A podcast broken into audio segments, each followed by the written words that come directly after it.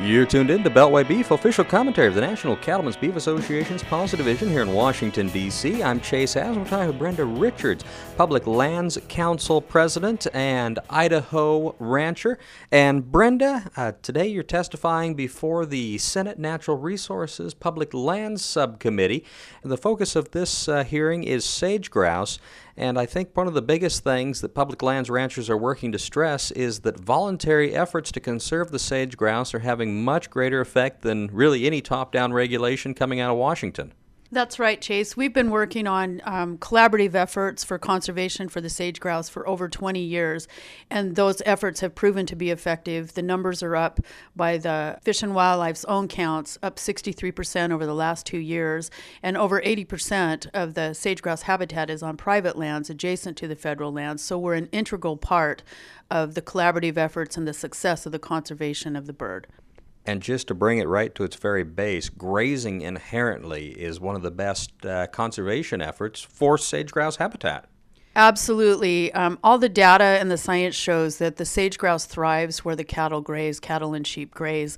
And so healthy rangelands also provide healthy habitat for the sage grouse. And again, in the rural West, that is an integral part of our communities. It's the lifeblood of many of our economies. And so it's a win win situation. Um, grazing has not been indicated as a threat to the sage grouse. It's fire invasive species, and so grazing should be a tool used to help with the conservation programs of the habitat and the sage grouse.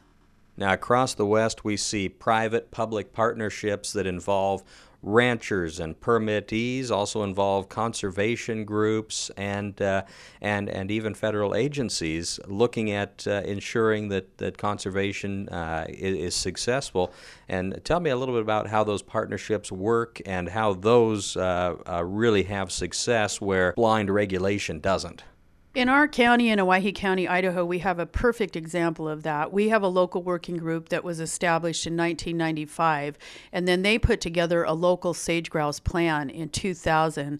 And as different changes come forward, we've amended our plan to assure that the conservation efforts on the ground and that the plan remains viable and recognized. Um, our group is comprised of fish and game, local ranchers, conservation groups. Uh, the BLM sits in on it. We've got a number of, of vested interests in there, and we have many success stories. So, those kind of things need to be recognized rather than a top down approach that regulates out or doesn't provide any incentives to continue on with these successes that show increase in, in healthy habitat and increase in the bird numbers. And it's success stories like that that avoided us uh, ESA listing, an endangered species listing for the sage grouse. But as the uh, Public Lands Council has stated many times, uh, just because we didn't see uh, an ESA listing, and an ESA listing, in fact, was not warranted because of those conservation efforts, uh, we're still seeing uh, the BLM and the federal government still try to take a, a top down approach to sage grouse management.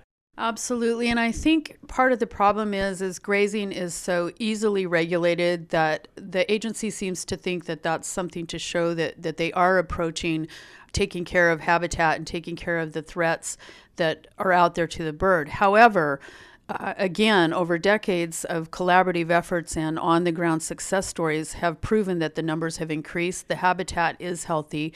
And so we need to look at that and not at a top down approach with regulations or disincentives to continue those success stories and collaborative efforts on the ground. Thanks, Brenda. You've been listening to Beltway Beef. Until we meet again, eat beef and check us out online at beltwaybeef.com or visit us at beefusa.org.